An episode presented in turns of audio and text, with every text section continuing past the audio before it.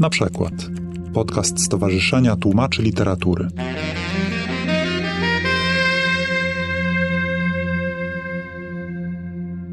Rozmawiam dzisiaj z Hanną Pustułą Lewicką, członkinią Stowarzyszenia Tłumaczy Literatury, cenioną bardzo tłumaczką, autorką kilkudziesięciu przekładów, w tym przekładów nagradzanych, wyróżnianych, wciąganych na różnego rodzaju krótkie listy. A także jest z nami Tweety, pies Hanny, więc gdyby dawało sobie znać, tak jak przed chwilą, to proszę się nie dziwić i nie sądzić, że to Hanna coś tutaj drapie się albo maszcze. Powiedz, jak w ogóle zostałaś tłumaczką? Wiem, że jesteś archeolożką z wykształcenia. No, zostałam przez przypadek, ponieważ to była praca, którą można było dostać od ręki w 1991 roku. Ale bardzo mi się spodobało tłumaczenie w zasadzie od początku. Moja mama też była tłumaczem, tłumaczyła na rosyjski, ale tłumaczyła teksty propagandowe, publicystykę. A twoja mama była Rosjanką? Moja mama była z rosyjskojęzycznej rodziny ukraińsko-żydowskiej. No i chyba jakoś poszłam w jej ślady, chociaż raczej zamierzałam pójść w ślady mojego ojca, który był historykiem. Czasami tego żałuję, ale myślę, że na pewno bardzo mi pasuje ten zawód. Zaczęłam tłumaczyć dla Ambera bez żadnego terminowania, po prostu z marszu. No i im głębiej w las, tym bardziej mi się to podoba. Parę lat temu odkryłam, że w odróżnieniu od angielskiego to ja jednak znam rosyjski i bardzo jestem szczęśliwa, że udało mi się zacząć tłumaczyć z rosyjskiego. Rozmawiamy dzisiaj o Gambicie Królowej Waltera Tevisa, która ukazała się nakładem wydawnictwa Czarne i jest, jak sądzę, przebojem wydawniczym, ponieważ niedawno wyszedł nowy serial Netflixa, który cieszy się szalonym powodzeniem wśród szachistów i nieszachistów. Więc powiedz coś o tej książce, bo to jest trudne do zakwalifikowania, do zaklasyfikowania, prawda? No, na okładce angielskiego wydania i też w niektórych polskich tekstach reklamowych ona jest przedstawiana jako thriller. I kiedy czytałam ją po raz pierwszy, to tak do dwusetnej strony, aż do momentu wyjazdu Bet do Rosji, spodziewałam się, że tam nastąpi jakaś intryga szpiegowska. No ale myślę, że to i jest thriller, i nie jest thriller. Na pewno jest to powieść psychologiczna, ale to jest za mało powiedziane, bo czyta się ją w napięciu. Z drugiej strony jest to taka klasyczna opowieść o sportowym triumfie. O tym, jak pokonywane są kolejne przeciwności, aż na końcu dochodzi do największej próby, tak? No, niechętnie się z tym zgodzę, bo nie czytałam żadnej takiej książki o sportowym triumfie i bardzo mnie niepokoi, jak mój mąż na przykład mówi, że skoro autor pisał również o bilardzie, to widocznie nie miał jakiegoś szczególnego stosunku do szachów, tylko sport go interesował. Nie wydaje mi się, żeby to była książka o sportowym triumfie. To może na początek spróbujmy ustalić podstawowe fakty. Czyli w książce mhm. mamy główną bohaterkę, która się nazywa Beth Harmon, Elizabeth mhm. Harmon. Kim ona jest? Ona jest najpierw dziewczynką, później dziewczyną, która idzie swoją drogą, nie oglądając się zupełnie na reguły obowiązujące w społeczeństwie, to znaczy przyjmując je do wiadomości tylko na takim poziomie praktycznym, co trzeba zrobić, żeby one nas nie ograniczały. Czyli jest w pewnym sensie outsiderką. To jest mi bardzo bliskie. Jest też osobą bardzo skrzywdzoną i to jest bardzo dyskretnie zaznaczone w książce, ale jest czytelne. Skrzywdzoną jako dziecko też kilkoma kreskami nakreśloną sytuacją w domu rodzinnym, pełnym awantur. Stąd jej lęk przed dźwiękiem, światłem, obecnością innych osób. Czyli osobą, która miała samotne, bardzo trudne dzieciństwo, pozbawione poczucia bezpieczeństwa. Ale nie jest w żaden sposób pokazana jako ofiara. A zarazem jest genialną szachistką. Tak.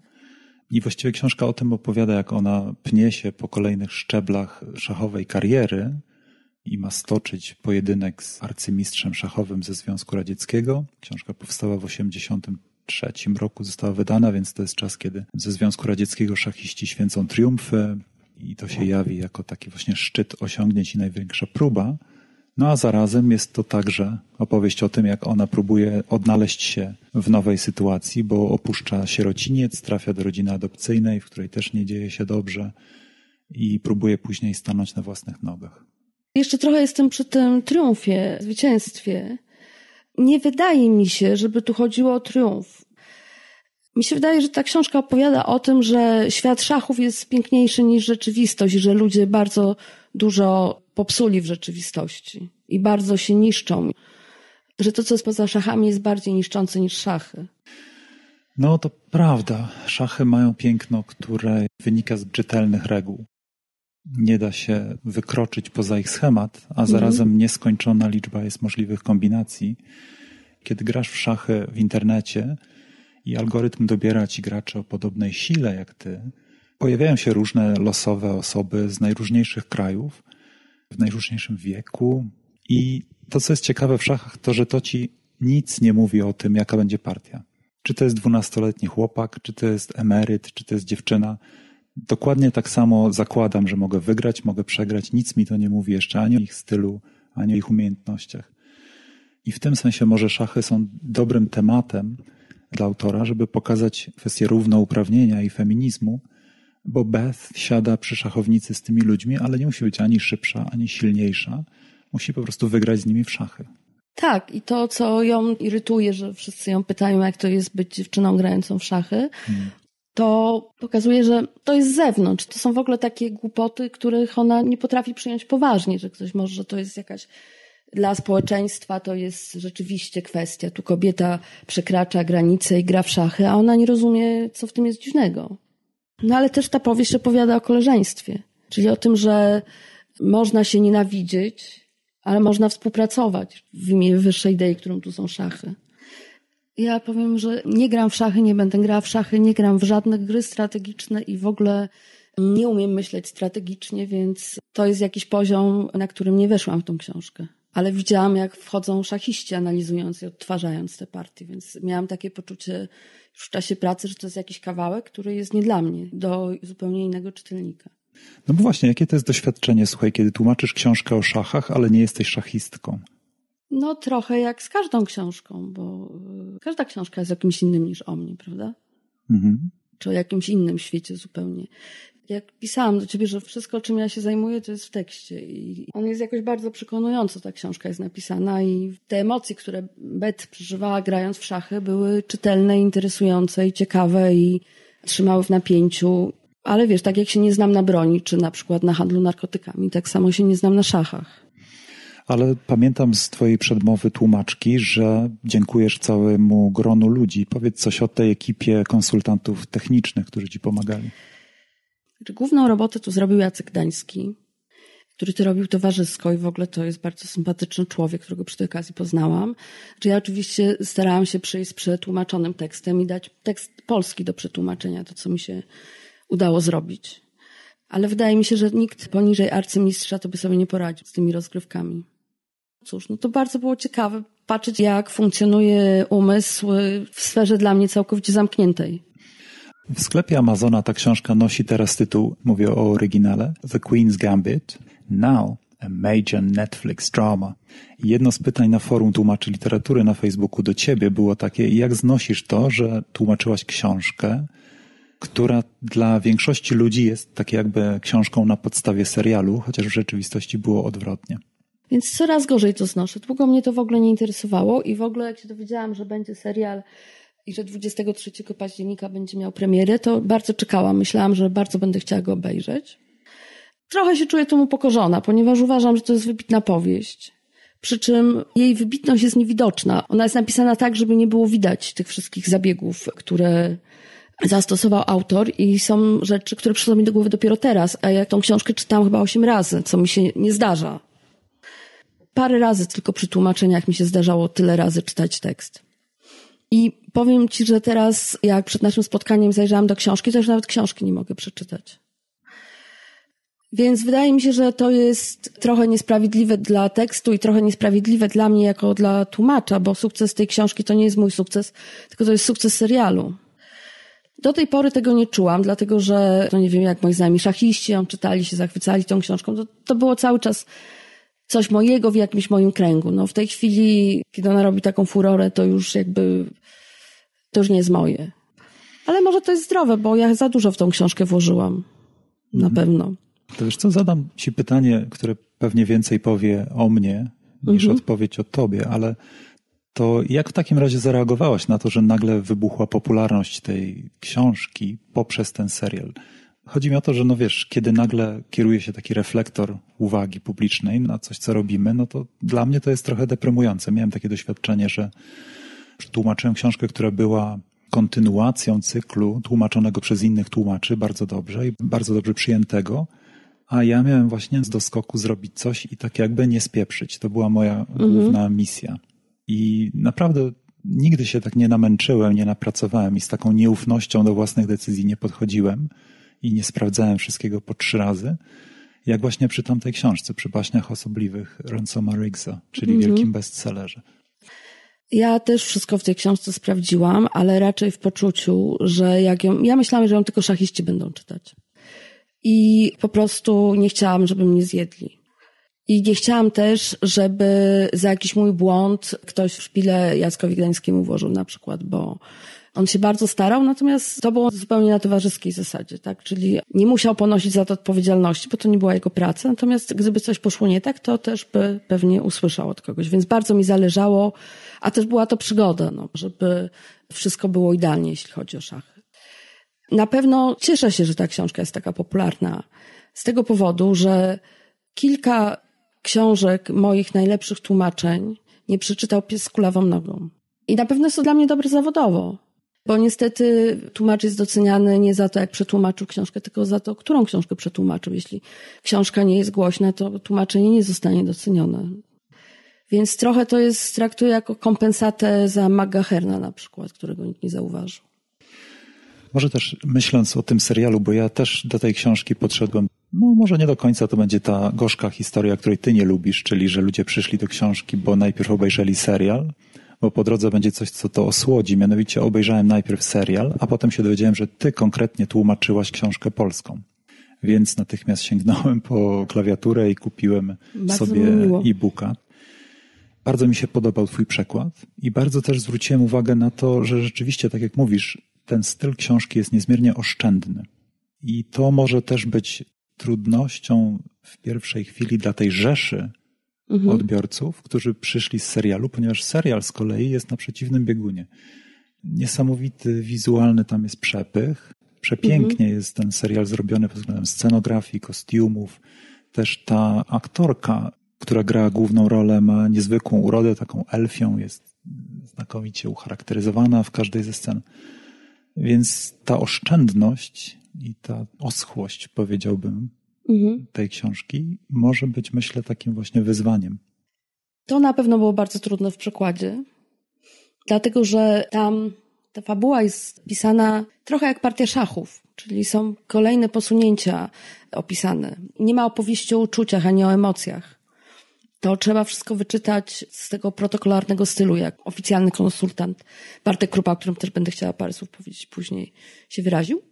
I to jest trudne, dlatego że polski język funkcjonuje inaczej i jeśli tam są krótkie zdania, to jest jakaś kolejność wydarzeń w zdaniu i są jakieś imię słowy.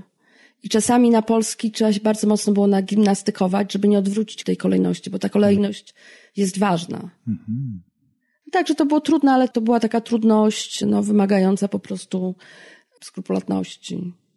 Natomiast właśnie niedawno odkryłam, myśląc o tym, że z kolei dopisy partii są pełne emocji. I to też musiał być zabieg artystyczny, konsekwentnie prowadzony przez niego. Co zresztą jest pewną prawdą psychologiczną dla osób z taką traumą, jaką miała Bet, że uczucia dochodzą do głosu tylko tam, gdzie się człowiek czuje bezpieczny, czy gdzie sobie na to pozwala. Więc ona w życiu codziennym raczej cały czas się strzegła, poza tymi okresami, kiedy zupełnie traciła instynkt samozachowawczy. Dlatego ja rozumiem, że ten film rządzi się swoimi prawami, serial w Netflixie. Natomiast w tej książce w ogóle nie ma żadnego glamouru. Rzeczywistość jest smutna, na każdym poziomie jest smutna. Pet nie jest ładną dziewczyną, nigdy nie jest ładną, nigdy nie jest atrakcyjną. Nauczyła się dbać o siebie i odpowiednio ubierać i odpowiednio strzec, ale ona nigdy w żadnym momencie nie jest piękna. Też nikt się w niej nie zakochuje przez całą powieść. Mhm. I Zmartwiłam się, kiedy w pierwszym odcinku serialu, który próbowałam obejrzeć, zobaczyłam najazd kamery na pracę doktorską jej matki. I to wszystko się stało takie dramatyczne, takie melodramatyczne. Tutaj szalona naukowczyni. Autorowi to było niepotrzebne do niczego. Wiesz co, może ja po prostu mam mniej wyrafinowane gusta, ale miałem takie poczucie, że może niektóre z tych ulepszeń dramaturgicznych nie były całkiem chybione, no bo myślę, że to, że ona jest matematyczką w tym miniserialu Netflixa, mhm. No może jest to tyle ciekawe, że mówimy tutaj o utrwalaniu się w pokoleniowym dziedziczeniu tej traumy kobiety, która jest stłamszona przez system. Wiemy, że tak jak Beth miała sto pociech z tym, żeby się przebić jako szachistka, tak samo jej matka musiała mieć masę problemów, żeby się przebić jako matematyczka. Daje nam to może uzasadnienie, dlaczego Beth ma takie uzdolnienia szachowe. Tylko, że ona nie miała takiej matki i nie dlatego miała takie uzdolnienia. Tak samo jak ten woźny, który ją nauczył grać w szachy. Mhm. I tak samo jak ci wszyscy ludzie w Moskwie, którzy grali w szachy i w Rosji, naprawdę wszyscy grają w szachy. Mhm. Myślę, że to się broni w serialu. Ja nie uważam, że to było niepotrzebne, czy to było. No to po prostu serial jest czymś innym. No to wymowa tej książki jest zupełnie inna, bo mm. tam ci wszyscy szachiści są brzydcy. Ona nawet w którymś momencie ma taką refleksję, że poza tym dziennikarzem, fotografem, w którym ona się podkochuje, mm. to właściwie tam. wszyscy tam są albo mają tłuste włosy, albo są grubi, albo są jacyś. Ona też się taka czuje. To znaczy, że znowu jest to nieprzystawanie w rzeczywistości fizycznej do tego, co się dzieje w umysłach. I w szachach, bo tam szachy, mi się wydaje, że szachy są też głównym bohaterem tej książki. To jest trochę hołd dla szachów. Dla samej gry, nie dla życia turniejowego. Mi jest bliskie myślenie o filmie i o literaturze jako o odrębnych kodach, które się posługują -hmm. odrębnymi środkami, -hmm. więc myślę, że o ile w książce możesz uczynić z oszczędności atut, o tyle w filmie myślę, że gdyby to był ponuro sfilmowany serial o brzydkich ludziach, to może nie byłby to taki mega przebój. No tak, no w tym sensie ta uroda filmu pomaga książce. No, no chyba, że to byłby czeski film. Wspomniałaś wcześniej, że chcesz powiedzieć więcej o Twoich konsultantach szachowych, bo w przedmowie mhm. bardzo ujmująco przyznajesz się, że na szachach się nie znasz, nie zamierzasz się znać i w ogóle traktujesz je z szacunkiem i uznaniem, ale z dystansu. Tymczasem pomogła Ci naprawdę doborowa grupa ludzi w tym. Opowiedz coś więcej o tym, jak wyglądała współpraca z konsultantami. Wiesz, to nie jest tak, że ja nie zamierzam. Ja po prostu nie mam żadnych kwalifikacji intelektualnych, żeby grać w szachy. To ja absolutnie... To, to zupełnie jak ja. Jednak gram. Grasz. No ja gram w brydża też. Ale w szachy też mnie oczywiście ojciec próbował nauczyć grać w szachy, jak byłam mała i moi dzieci grają w szachy. One są bardziej matematyczne.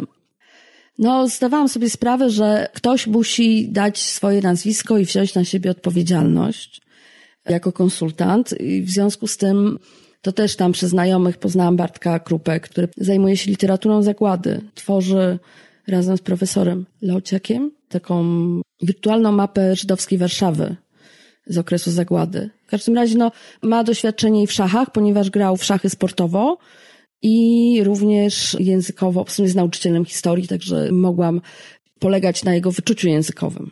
Bartek czytał poszczególne rozdziały, przeczytał całą książkę, jakby wziął za to odpowiedzialność wykrył tam w którymś momencie, tam jest taka scena, kiedy wracając z turnieju, Bet gra w szachy na ślepo ze swoim mm, przyjacielem. Tak, grają tylko w głowach. Mówią tak, sobie i tam był i... duży błąd w mm. oryginale. I to Bartek wykrył ten błąd, jakby go poprawił, bo wypadło jakieś zdanie, czy coś tam nie wyszło w korekcie. W każdym razie to się zupełnie nie trzymało kupy. Czyli on taką wykonał żmudną robotę sprawdzania, czy wszystko jest dobrze, no a Jacek Gdański tam błyszczał. Przychodziłam do niego, on rozstawiał szachownicę, próbował mi coś wytłumaczyć, żebym ja rozumiała.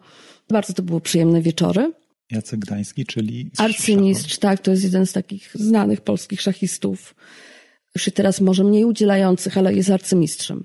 Znaczy ja miałam takie poczucie, że on mi może wszystko wmówić i ja to napiszę, nie będę w stanie po prostu, jak będzie chciał mi jakiś kwiatek wsadzić, to ja go nie będę miała możliwości w ogóle zgadywać, czy to jest słuszne, czy niesłuszne. Tak jak kiedyś profesor Weinberg wmówił nam na zajęciach z indoeuropeistyki, że szpunt to jest taka kulka gliny, którą niedźwiedź wkłada sobie w odbyt na zimę, żeby mu mrówek nie nalazło. Ja w to święcie wierzyłam przez wiele lat, nie? Więc trochę się czegoś takiego bałam. A w ostatniej partii Przyszedł jeszcze Bartek Hoberla, też młodszy arcymistrz i strasznie się podniecili tą ostatnią partią i nawet nie rozstawili szachownicy. Odtwarzali ją po prostu w gorączce bez szachownicy. Mhm. Także to było niesamowite. No i na bieżąco, ponieważ no ja chciałam przychodzić do nich jednak z gotowym tekstem, do Jacka, żeby, bo inaczej bym nie posłał na drzewo po dwóch spotkaniach. Mhm. A poza tym, no też No, próbowałam to tłumaczyć. Nawet czasami się udawało. Ale na bieżąco się pytałam właśnie Adama Peszkę i Sebastiana Musielaka. Czasami coś rozumiałam zupełnie opacznie. Mhm. Obaj mi bardzo chętnie odpowiadali. Także czasami miałam cztery odpowiedzi na jedno pytanie. Myślę, że może to mogło mieć związek z tym, że ktoś słuchając nas, kto gra w szachy, może się dziwić, no bo w szachach, jak mało gdzie, sporo myślenia poszło w opracowanie takiego sposobu notacji szachowej, mhm. żeby nie dało się w żaden sposób pomylić, jaki to ruch został wykonany. Tymczasem w tej książce, jak rozumiem, użyta była inna notacja, inny sposób opisu partii. Ja nawet na początku zastanawiałam się, czy jej nie zachować, ale też mnie właśnie koledzy z forum, którzy grają w szachy, powiedzieli, że w żadnym wypadku, bo to jest zupełnie niezrozumiałe. Dla mnie to jest tak samo niezrozumiałe, jak przynajmniej na początku było tak samo jak algebraiczna notacja. Ona jest niejednoznaczna, bo nie zawsze wiadomo, czy chodzi o stronę hetmana, czy chodzi o stronę króla, bo nie są podane konkretne pola. I to też utrudniało czasami odtworzenie partii. Ta książka, dodajmy, to nie jest cios za ciosem opis całej partii z 50 tak. posunięciami, tylko jakieś kluczowe momenty są opisane. Punkty zwrotne albo błędy. Albo takie punkty, przy których są emocje zgrupowane. I też była dyskusja z redakcją na ten temat, bo redakcja chciała, żeby to było bardziej zrozumiałe w pierwszej chwili.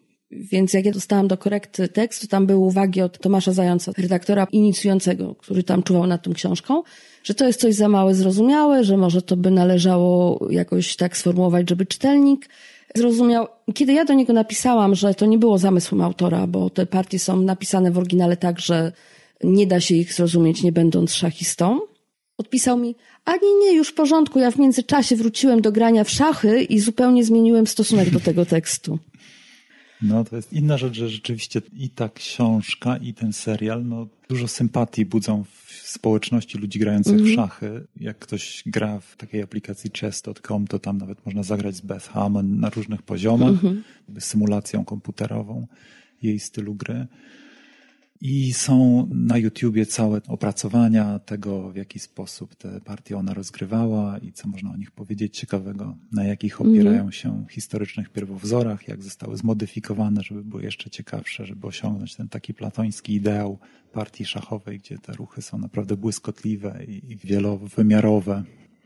A jak w ogóle sobie znalazłaś tych konsultantów? Ja tak pytam technicznie, bo myślę, że wielu tłumaczy ma problem niekoniecznie związany z szachami, ale z jakąś inną fachową dziedziną. Czy to przez wydawnictwo? Nie, nie, to się znaleźć? pyta, znajomych się pyta. No tak się składa, że moja przyjaciółka przyjaźni się z Jackiem Gdańskim i pierwsza osoba, którą zapytałam, powiedziała oczywiście, proszę, ale to i tak nie byłby problem, bo Dużo osób gra w szachy i te osoby mają swoich trenerów i ci trenerzy znają arcymistrzów. To się tak jakoś...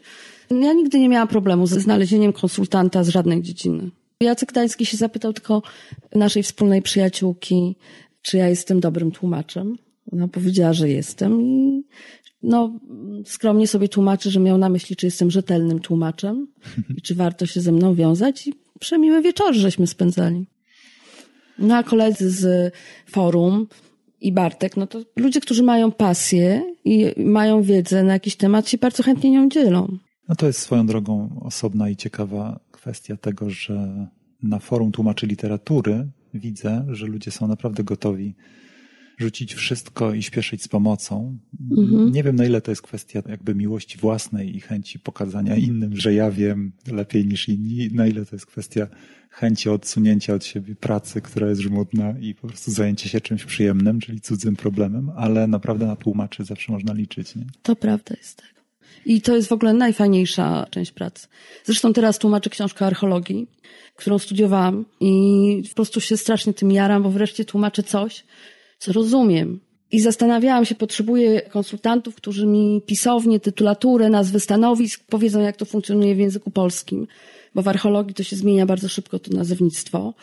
No i zaczęłam się zastanawiać, do kogo tu zagadnąć i po krótkim namyśle no, napisałam do największego profesora w Polsce od tego, ponieważ też mam takie doświadczenie, że im ktoś jest wyżej w jakiejś dziedzinie, tym chętniej i skuteczniej i sensowniej pomaga.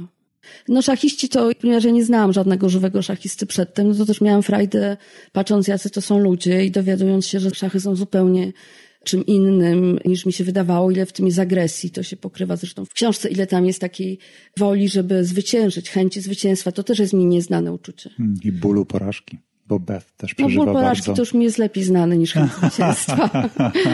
No, także ja nie mam w ogóle frajdy. Ja mam frajdę z tego, żeby zrobić to, co sobie zaplanuję, a nie żeby kogoś pokonać, ale to mi w ogóle nie przeszkadzało. To w ogóle ta postać jest tak mi bliska, że to mi nie przeszkadzało w tym. Zresztą myślę, że bardzo mało osób się może identyfikować z Beth w takim sensie intelektualnym. No to prawda, Beth jest bardzo nietypową postacią i w sumie ma to związek z samym zamysłem postaci, prawda? Ona taka ma być, ponieważ książka powstaje w latach 80. i opowiada o latach 50. i 60., kiedy nie było kobiet w sportowych szachach, mhm. więc opisuje pewnego rodzaju niemożliwość, jakąś taką alternatywną rzeczywistość, w której jest kobieta. I tak właśnie się zastanawiam, jak dla ciebie jako kobiety, kiedy to tłumaczyłaś, jak odbierałaś tę Beth? Jak widziałaś tę jej sytuację? Czy odnalazłaś się w tym? Czy może uważasz, że jednak ta książka też popada w tę bolączkę, którą często mają mężczyźni, czyli ten male gaze, że kobiety są oglądane męskim wzrokiem, opisywane przez mężczyzn, dla mężczyzn. Wiesz, Jak ty to odebrałaś? Kiedy tłumaczyłam tą książkę i opowiadałam o niej wszystkim naokoło, to ludzie odnosili wrażenie, że tą książkę napisała kobieta z mm. moich słów. Mm -hmm. I ja jestem pod wrażeniem Zwłaszcza tam, gdzie autor pisze o rzeczach intymnych. Nic mi tam nie zazgrzytało. Jeśli chodzi o sytuację kobiet, to Bet była silną osobą. Silne osoby często też są słabe, bo są wrażliwe, ale jednak była silną osobą i wiedziała, czego chce.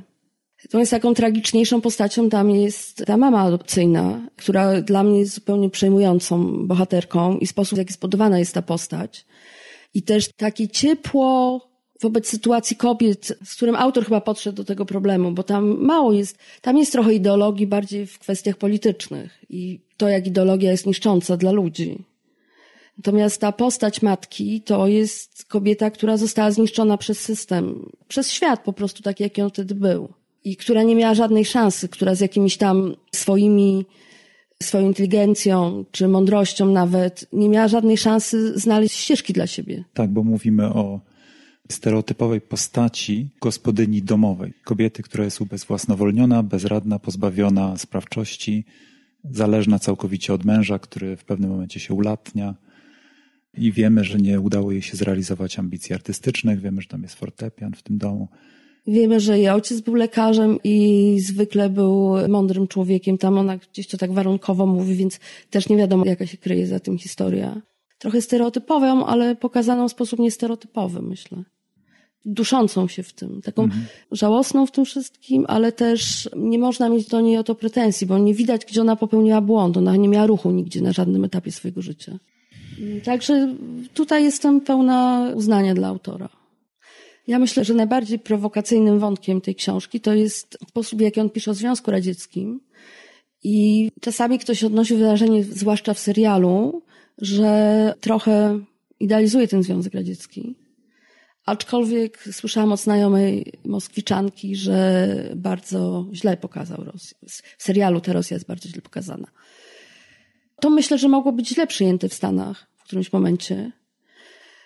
Natomiast wydaje mi się, że on nie ma złudzeń co do Związku Radzieckiego, tylko pokazuje to oczami Bet, która się tak nie bardzo interesuje polityką, ale widzi, że to nie jest aż tak straszne, jak to przedstawiają w Ameryce. To znaczy, oczywiście Związek Radziecki był straszniejszy, ale to, w jaki sposób był pokazywany w Ameryce, to była czysta propaganda, abstrahując od tego, co tam się działo rzeczywiście. No tak, zresztą wydaje się, że Beth Harmon jest zaszczepiona na tę ideologię z kolei amerykańską, dlatego że na własnej skórze mogła poznać warunki życia w religijnej instytucji mhm. jako sierota. Więc później jest ważny punkt zwrotny w akcji tej powieści i serialu, który ma właśnie związek z organizacjami religijnymi w mhm. Stanach Zjednoczonych, gdzie ona zwraca się napięcie i odchodzi od tej propozycji. Tak, ale ona to robi instynktownie, ona to robi bez namysłu. To nie była jej świadoma decyzja i nawet ona uważała, że ta decyzja była niesłuszna, tylko nie mogła postąpić inaczej. Słuchaj, mhm. na koniec chciałem Ci zadać kilka takich pytań na szybko. Jaką książkę z tych, które przetłumaczyłaś, byś szczególnie poleciła? Moje ukochane przykłady to są tłumaczenia dwóch książek Johna McGaherna, wybitnego irlandzkiego pisarza, zupełnie nieznanego w Polsce. Jego najsłynniejsze książki są książki o przemocy w rodzinie, ale też o mm. opresji pod rządami Kościoła katolickiego, który miał w Irlandii po uzyskaniu niepodległości przez Irlandię chyba jeszcze silniejszą pozycję niż w Polsce. Tak, rząd dusz. Ja przetłumaczyłam jego powieść na wątkach autobiograficznych, a potem przetłumaczyłam wspomnienie, które on napisał już stojąc u grobu. I pisze o tych samych wydarzeniach, tylko już pisze, to czuło głównie jego ojca, jego matki, która zmarła na raka, kiedy on miał 8 lat. A ojciec był sadystą. I to jest przejmujące. To jest piękna książka, ona mi bardzo mi przypomina książka Moza Oza, opowieści o miłości mrok, autobiograficzną. No to jest przejmujący, bo on pisze z taką czułością o matce, z czułością pisze o Irlandii, z czułością i ogromną miłością. Tam są przepiękne opisy przyrody, takie powtarzające się, jakby, jakby zataczające koło. Kocham tą książkę w ogóle. Jak ją szczytywałam, jak robiłam korektę autorską, to jeszcze płakałam na końcu. Hmm. Bardzo dobra książka. A co ci doskwiera najbardziej w życiu tłumaczki? Już nie będę mówić o stawkach, ale powiem, że no, rynek wydawniczy mi doskwiera ogólnie. To, że nie można sobie zaplanować pracy na cały rok, że albo nie ma pracy, albo nagle się wszystko zwala i dostaję takie propozycje, których nie jestem w stanie odrzucić, bo mi na nich bardzo zależy to musi powodować, że będzie obsówka w jakiejś innej książce i czasami dobre wydawnictwa, które dają bardzo długie terminy i dobre stawki, obrywają najbardziej, bo ja mam dwumiesięczne przesunięcie, ponieważ muszę coś innego przetłumaczyć. No bo też muszę tłumaczyć tyle, żeby to się złożyło na jakąś pensję, prawda? Nie mogę tłumaczyć jednej książki przez pół roku. To mi no tak, doskwiera. A jeszcze mi bardzo doskwiera to, że wpadłam w szufladkę non-fiction a chciałabym tłumaczyć literaturę. Ostrożnie dobieraj słów, ponieważ ja tkwię w tej szufladce z ukontentowaniem od lat. Ale to, wiesz, każdy lubi co innego, nie? Ja, nie, ja wierzę, tylko. że to jest ciekawa szufladka, bo się dowiaduje ciekawych rzeczy z tych książek, one są ciekawe, ale nie dają mi takiej satysfakcji jak literatura. No coś w tym jest. Ja też tłumaczyłem pozycje literackie, nazwijmy to, i rzeczywiście jest to innego rodzaju praca. Wbrew pozorom wydaje mi się przynajmniej, że znacznie trudniejsza i bardziej czasochłonna. Wydawałoby się, przynajmniej ty tak nie widzisz tego? Wiesz co, jak już mówiłam w rozmowie prywatnej, ja nie jestem anglistką i ja wielu rzeczy nie widzę, bo ich nie wiem. I jedyne, co ja mam, to jest takie wyczucie literackie. I kiedy czytam, to, to mi też dały studia archeologiczne łacina. Też trochę się hebrajskiego uczyłam, więc takie w ogóle zrozumienie, jak działa język jaka informacja jest przekazywana także w konstrukcji zdania, że autor dokonuje wyboru, czy sformułuje to zdanie w ten sposób, czy w inny sposób i w tym też jest jakaś treść. Wydaje mi się, że ja mam jakiś tam talent literacki bez żadnej wyobraźni takiej, żeby móc coś swojego napisać. I że to jest moje narzędzie. To ja mam, to mi sprawiało przyjemność na początku, jak zaczęłam tłumaczyć i to jest to, co ja umiem. Natomiast non-fiction często są to książki źle napisane.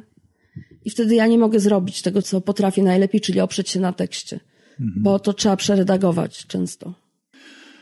Ja miałem na myśli to, że w książce non-fiction często wyzwaniem takim czasochłonnym jest to, jak po polsku nazywa się jakiś tam gatunek, a w literaturze z kolei widzimy, że jest wielopiętrowa jakaś zbudowana konstrukcja językowa, która ma duże znaczenie i dla fabuły, i dla budowania postaci i należy ją oddać, tak jak wcześniej mówiłaś o tym, że na przykład ma znaczenie mhm.